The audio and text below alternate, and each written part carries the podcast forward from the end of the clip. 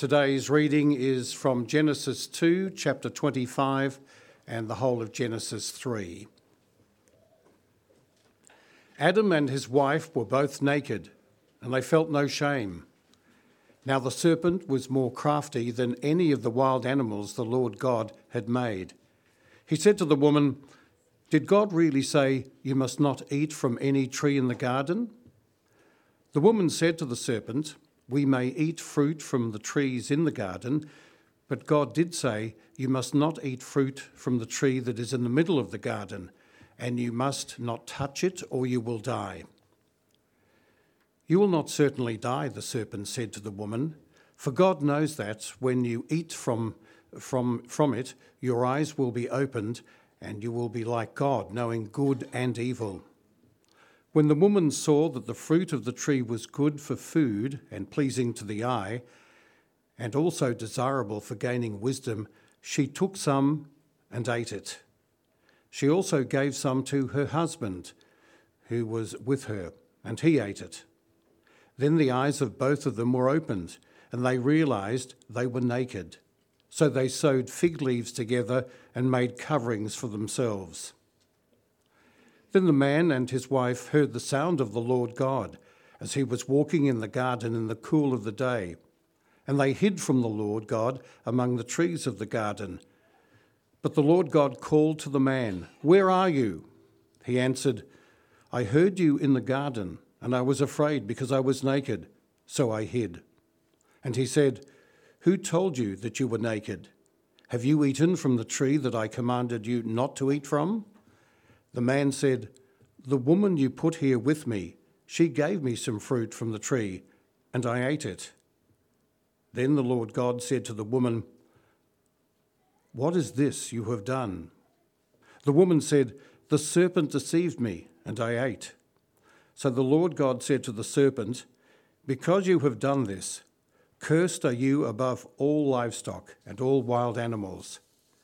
You will crawl on your belly and you will eat dust all the days of your life. And I will put enmity between you and the woman, and between your offspring and hers. He will crush your head, and you will strike his heel. To the woman he said, I will make your pains in childbearing very severe. With painful labour, you will give birth to children. Your desire will be for your husband, and he will rule over you. To Adam he said, because you listened to your wife and ate fruit from the tree about which I commanded you, you must not eat from it. Cursed is the ground because of you. Through painful toil, you will eat food from it all the days of your life. It will produce thorns and thistles for you, and you will eat the plants of the field. By the sweat of your brow, you will eat your food until you return to the ground since from then you were taken, for dust you are, and to dust you will return. Adam named his wife Eve because she would become the mother of all the living. The Lord God made garments of skin for Adam and his wife and clothed them. And the Lord God said, The man is now become like one of us, knowing good and evil. He must not be allowed to reach out his hand and take also from the tree of life and eat and live forever. So the Lord God banished him from the Garden of Eden to work the ground from which he had been taken. After he drove the man out, he placed on the east side of the Garden of Eden cherubim and a flaming sword flashing back and forth to guard the way to the tree of life.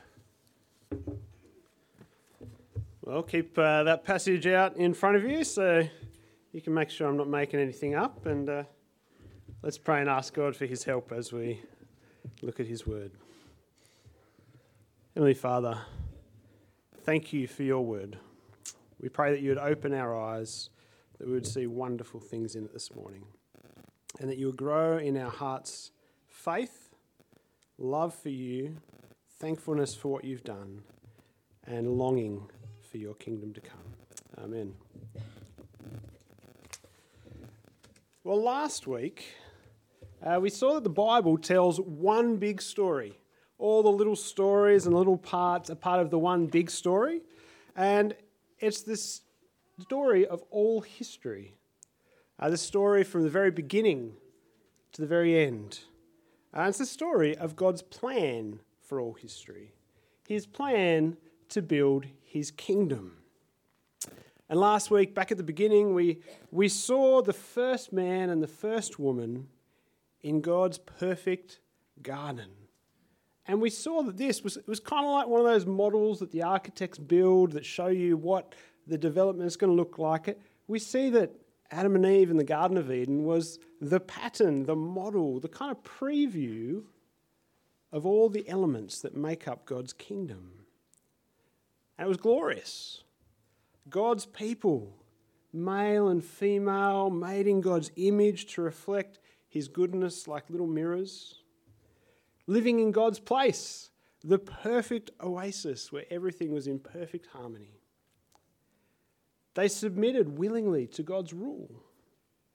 He invited them to rule the world and enjoy all the good that He had made. And He commanded them to stay away from the one thing that would harm them. And they enjoyed God's blessing. They had perfect relationships with creation, with the world, with the animals, with the earth, with the plants. Had perfect relationship with each other a perfect union and perfect relationship with God. And we saw the high point of creation, the moment that all of creation had built up to, was actually a wedding officiated by God Himself. Have a look there at uh, chapter 2, verse 25. At the end of this wedding, we read this statement Adam and his wife were both naked, and they felt no shame. It seems kind of a weird uh, thing to say, doesn't it? But it's actually quite significant because it's symbolic of the perfection of their relationship. It's symbolic of the fact that, that they had no shame, they had no embarrassment, they had no fear, they had no mistrust, no anxiety, because they were completely safe, completely comfortable, and accepted and secure that marriage at that moment was exactly what no marriage has ever been since. But the wedding that was made in heaven very quickly turns into the honeymoon from hell when God's people are seduced into adultery by a snake. Seduced by the snake, God's people reject God's rule. Have a look at chapter 3, verse 1. Now the serpent was more crafty than any of the wild animals the Lord God had made. That doesn't translate into English, but there's actually a, a word play going on here. Uh, the Hebrew word for crafty is the word aram, which sounds very similar to the Hebrew word for naked, aram. So it goes a little bit like this if you follow uh, from verse 25. Adam and his wife were both aram and they felt no shame. Now the serpent was more aram than any of the wild animals. I reckon the closest uh, English equivalent I could kind of come up with was kind of to, two rhyming words nude and shrewd. And so you've kind of got this, this dynamic here. Adam and Eve were nude, and it was good. But the snake was shrewd, and that's bad. Well, later scripture confirms our suspicions that this is no ordinary snake, but Satan himself. The devil, the evil one, the deceiver, about a dozen other names and titles for him in the Bible. But while he's got a whole lot of names, we actually don't know a whole lot about him. We don't actually know how this heavenly being ended up as God's enemy. We actually don't know how he can appear as a snake in God's place. But what we do know is he is just a creature created by God. And though he is God's rival, he's absolutely no equal or match to God. And we know that actually Satan can do nothing without God's permission, which means that God's actually given him permission to be here at this point in time doing his best to seduce and deceive and tempt God's people to reject God's rule.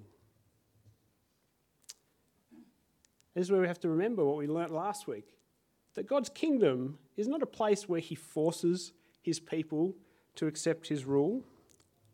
God's kingdom is a place where His people willingly submit to His rule.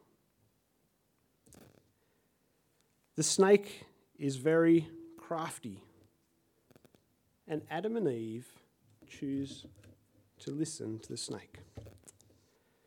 Well, uh, the uh, ACCC, uh, Australia's consumer watchdog, reported that uh, last year Australians lost $3.1 billion to scammers. Uh, of the 240,000 victims who reported to ScamWatch, they lost about $20,000 each. And sometimes we can kind of wonder how. You know, how does someone just sort of end up getting caught in that situation, giving their money? But the reality is, these people are very crafty, aren't they? And some of us have been caught out. It's, it's so easy to get caught out.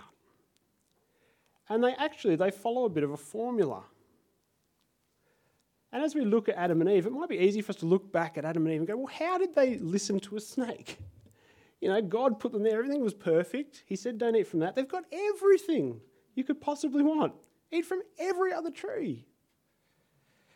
How did they get caught out? But he had a bit of a formula too. And I think it's helpful to recognize what it is that Satan does and kind of the steps and the stages that take place in this first deception, in this first sin. Because actually, we share the same DNA as Adam and Eve. We share the same vulnerability as them. And the serpent is still doing that, following that same formula to deceive us. So if you're following in your points there, the snake begins by distorting God's rule. I wonder if you've heard people say things like this to you before. Uh, Christianity is just a bunch of rules. Don't you have to give up your personality to follow Jesus? Why does God hate sex? See, these statements, they're horrible distortions that don't match the truth of God's rule at all. They act a little bit like a bait on a hook that draws us in and disarms us. And it's exactly what Satan does here. Have a look at verse 1. He said to the woman, Did God really say you must not eat from any tree in the garden? It's totally loaded, isn't it? And it actually makes a mockery of God's rule it kind of paints God in this grotesque caricature as a completely unfair and unreasonable ruler. And notice how it pulls Eve right in. In her defensiveness to defend against this distortion of God's rule and God's word, she herself actually distorts God's word as well. Have a look at her response. Verse 2 The woman said to the serpent, Actually, we may eat from the fruit from the trees in the garden. But God did say, You must not eat from the fruit of the tree that's in the middle of the garden, and you must not touch it, or you will die. Now, did you notice what Eve did there? Did you notice what Eve had changed from God's original command back in chapter 2? Have a listen. In chapter 2, verse 16, this was the original command. He said, You are free to eat from any tree in the garden, but you must not eat from the tree of the knowledge of good and evil, for when you eat from it, you will certainly die. See, it doesn't seem like much, but when Eve adds, If we touch it, we will die, just that tiny little addition has actually distorted and changed God's word. It shows that she's actually taken God's word for granted. She hasn't worried too much about being precise in her doctrine here. And, and it's not like she had much to remember, right? They had one rule, one rule to remember. One rule. But in distorting it, in making it just a little bit more unbelievable, it becomes less than God's perfect word, less convincing. It actually undermines it. And Christians do that today. Whenever we add to God's rules, uh, add to God's word, when we add rules and requirements that God Himself hasn't given, we actually make Christianity unreasonable and unhelpful and unbelievable. The snake begins by distorting God's word, and then the snake deceives even Adam. Verse 4 a flat out lie. You will not certainly die, the serpent said to the woman. For God knows that when you eat of it, your eyes will be opened, and you will be like God, knowing good and evil. God's word's not right. God's lied to you. He's holding out from you, He's withholding good from you. He's an overbearing, egotistical, vindictive God. He's trying to push you down and box you in and hold you back. He's an oppressive God. He hasn't told you the truth. Actually, that tree that he says is bad is actually the best thing going in the garden, and you're missing out. If you eat from that tree, you will become like God. Now, what does he mean by this become like God? Knowing good and evil. It's not just about sort of knowing, okay, that's a right thing and that's a wrong thing. It's not just about that. It's, it's actually about deciding for yourself what is good and what isn't. It's about playing God, putting ourselves in God's position as our own little gods who call our own shots, who decide for ourselves what we will think is good and evil. It's about choosing to ignore God's rule and to rule our own way. Don't worry about it, says the snake. And those same lies still apply today, don't they? constantly from our own sinful hearts and, and from the world around us, we're told that actually God doesn't want what's best for us. God is holding back good. God is lying to us. That sin doesn't really matter. White lies don't count. God just wants us to be happy. So if that makes you happy, go for it. God doesn't care about the little sins. You will not certainly die. See, he's not called the deceiver or the father of lies for nothing. The snake deceives Adam and Eve, but then, three, after being deceived, Adam and Eve begin to doubt. Can almost imagine what they're thinking, can't you? Huh. Maybe God's word isn't what's best for me. Maybe He hasn't told the truth. Maybe He is holding me back from living my best life. And, and in her doubt, we're told that Eve looks again at the tree that she must have looked at so many times. And her doubt mixes with desire. Verse 6 The woman saw that the fruit from the tree was good for food and pleasing to the eye, and also desirable for gaining wisdom. What is it that makes sin so desirable? See, it's never just the thing itself. You know, I mean, often if it wasn't sort of pleasurable, we, we probably wouldn't sin, right? If we didn't get a bit of a kick out of, you know, picking on someone or, or doing something we're not supposed to do, we, we probably wouldn't do it. But, but actually, we learn here that there's something bigger than that.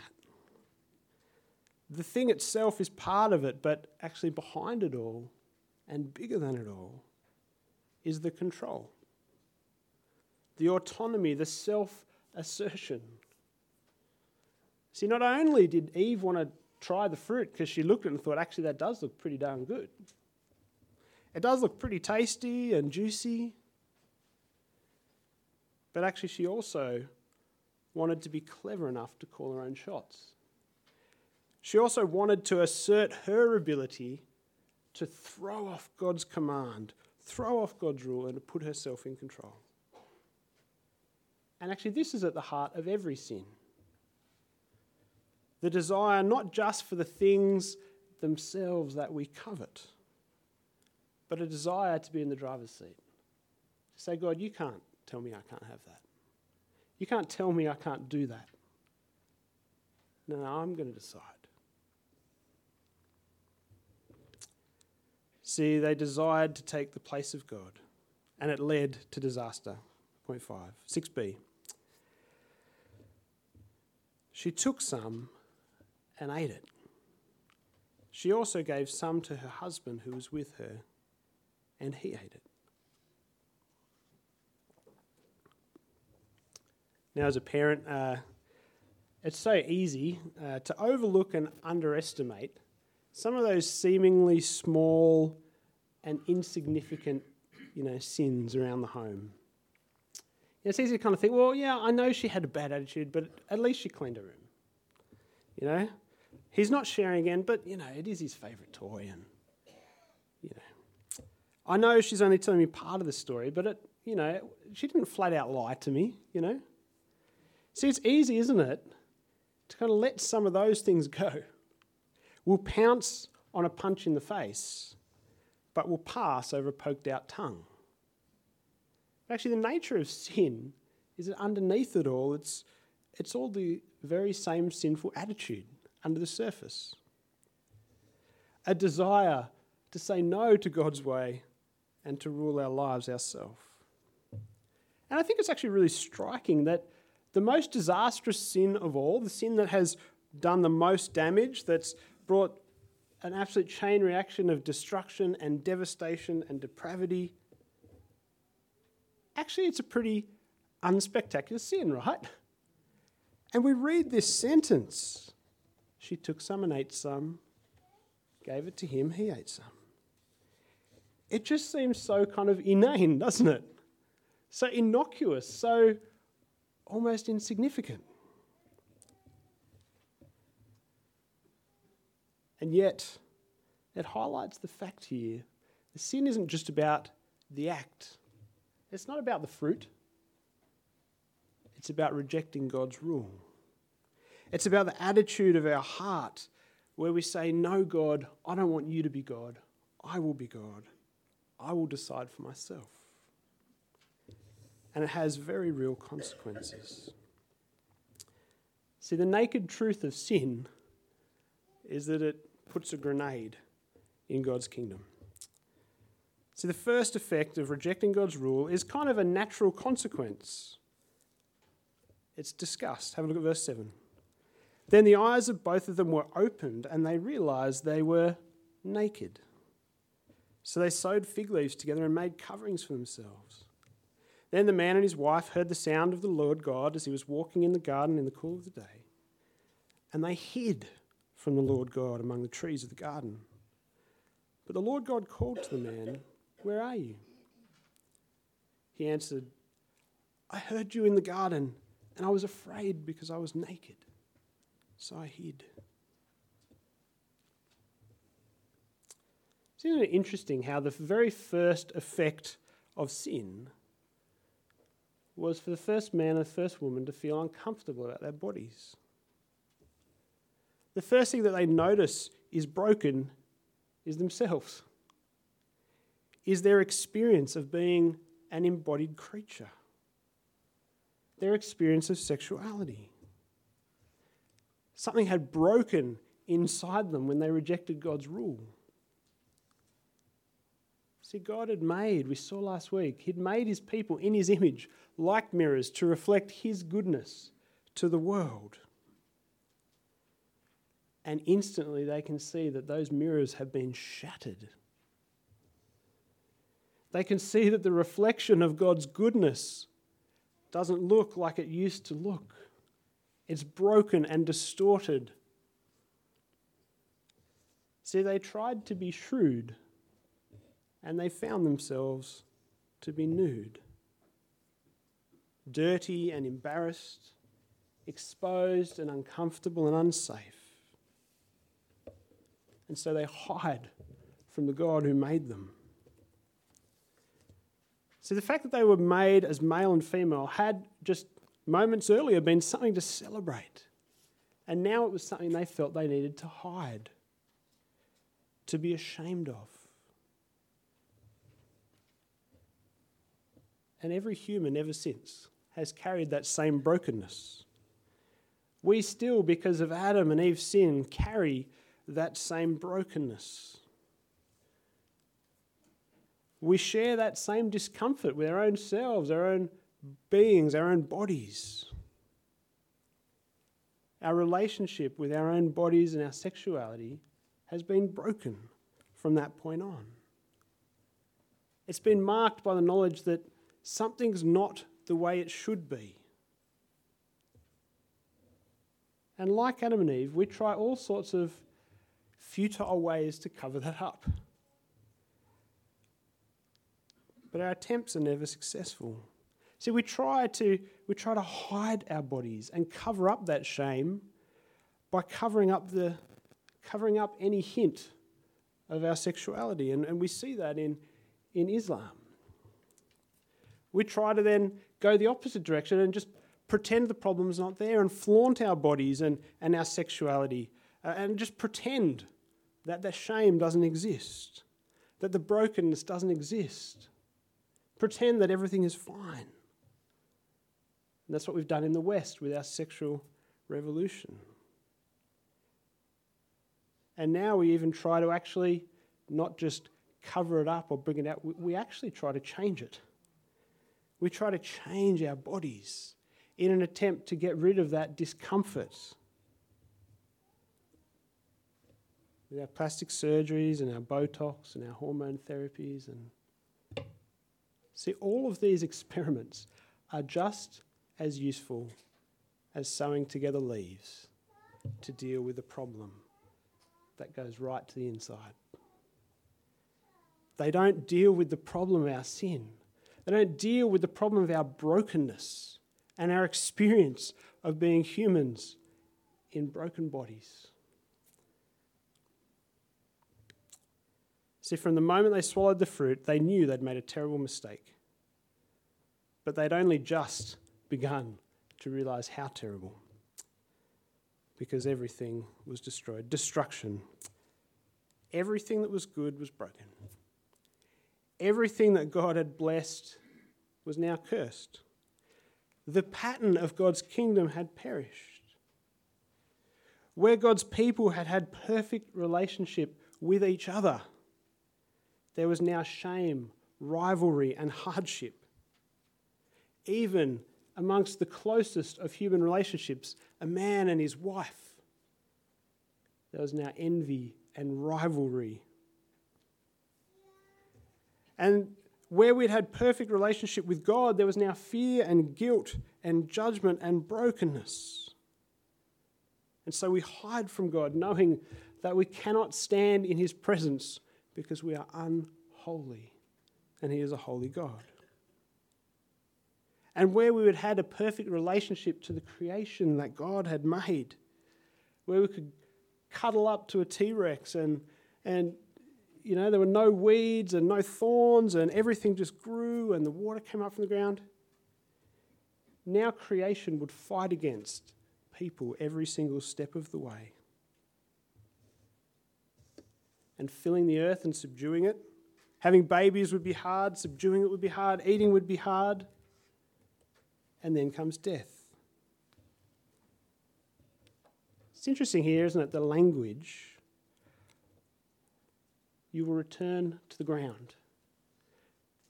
For dust you are, and to dust you will return. Notice how it's the reverse of what just happened a chapter earlier, where God had taken the dust and breathed life into it and turned dust into a living being. Now, because of sin, that living being would then turn back into dust as the breath leaves. Uncreated, unmade. And death is an incredible tragedy. It's, it's the opposite to God's pattern for his kingdom. It's the opposite to the blessing of living under God's rule. And it's incredibly alien, isn't it? It doesn't matter how we try and rationalize or think about or deal with death. When it comes, there's nothing more horrendous or simply wrong than death. But it's actually the right and appropriate consequence of rejecting God's righteous rule. But it's not the only or even final consequence. The final consequence is divorce. Have a look at verse 22. The Lord God said, The man has now become like one of us, knowing good and evil. He must not be allowed to reach out his hand and take also from the tree of life and eat and live forever. So the Lord God banished him from the Garden of Eden to work the ground from which he'd been taken. And after he drove the man out, he placed on the east side of the garden cherubim. Don't think like little cute babies on the Sistine Chapel. Think the terrifying creatures in Daniel and Revelation uh, that are just too horrifying to look at. And a flaming sword that flashed back and forward to guard the way to the tree of life. See, like a massive keep out sign. God says, You actually, because of your sin, can't come back in and live in my place. You can't come back in and have that unbroken relationship with me. You can't have the blessing that I give. You cannot live any longer. So the serpent had said that they would be like God. And the irony here is actually God Himself said they've become like God. But it definitely wasn't the way that Adam and Eve were expecting or hoping, whatever that might have been. Cut off from God, cut off from His place, cut off from His blessing, and now no longer His people. The kingdom had truly perished. But as we saw last week, this is not a problem that has caught God by surprise. It's not something that's meant God has to change or adjust his plans. It was actually part of his plan from the beginning because he had something better than the garden. He always planned for something better than that puny little model. He planned for the reality of his kingdom. And did you notice the promise that was hidden in the curses? The snake crushing kingdom bringer. Have a look at verse 14. The Lord said to the serpent, Because you have done this, cursed are you above all livestock and all wild animals. You will crawl on your belly and you'll eat dust all the days of your life. And I will put enmity between you and the woman and between your offspring and hers. He will crush your head, and you will crush his heel. See, right back at the beginning, on the darkest day a glimmer of hope, a promise. God will deal with the deceiver, God will deal with sin. And he'll do it in an unusual way through a descendant of Adam and Eve, the one who would come to be known as the Christ, who we will come to see came in the man Jesus. And God says he will be wounded by the snake but he will prevail and will destroy the snake for good. And there's one more clue that God gives us how that's going to happen. Have a look at verse 21. The Lord God made garments of skin for Adam and his wife and clothed them. See, God here hands out judgment and then shows incredible mercy. He deals with the nakedness and the shame. How? Through death. God actually made the very first sacrifice when he took those animals and he killed them instead of the man and the woman so that he could deal with their nakedness and their shame. And it's a sign that the solution for sin would come through sacrifice.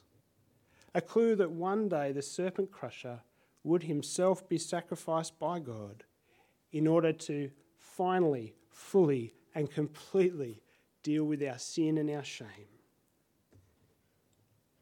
He would be sacrificed in order to finally, completely, and fully crush the snake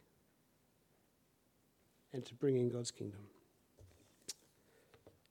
Well, let's pray. Heavenly Father, we thank you that the disastrous events of that day, which are played out over and over and over again every day, when every single one of us, like Adam and Eve, reject your rule, try and set ourselves up as gods of our own life. But we thank you for your incredible grace and mercy. We thank you for the hope that you gave from the very beginning to send the serpent crusher to deal with sin, to come and be a sacrifice that will deal with and cover and take away our shame and our guilt completely. Amen.